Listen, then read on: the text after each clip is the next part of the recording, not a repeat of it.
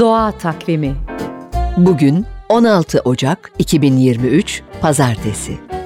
NTV Radyo iyi günler diler. Ocak ayında gökyüzünde neler olacak meraklısı için aktaralım.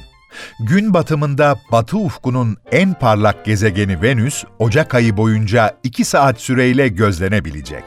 Dün gece Neptünle çok yakınlaşan Venüs, ayın son günlerinde Jüpiter'e yaklaşacak.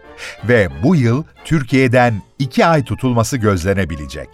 İlki 5 Mayıs tarihinde Türkiye saatiyle 18.15-22.30 arasında yarı gölgeli ay tutulması, diğeri ise 28 Ekim tarihinde gece 21'de başlayacak olan parçalı ay tutulması. Aklınızda olsun, göğe bakmak için fırsat yaratın.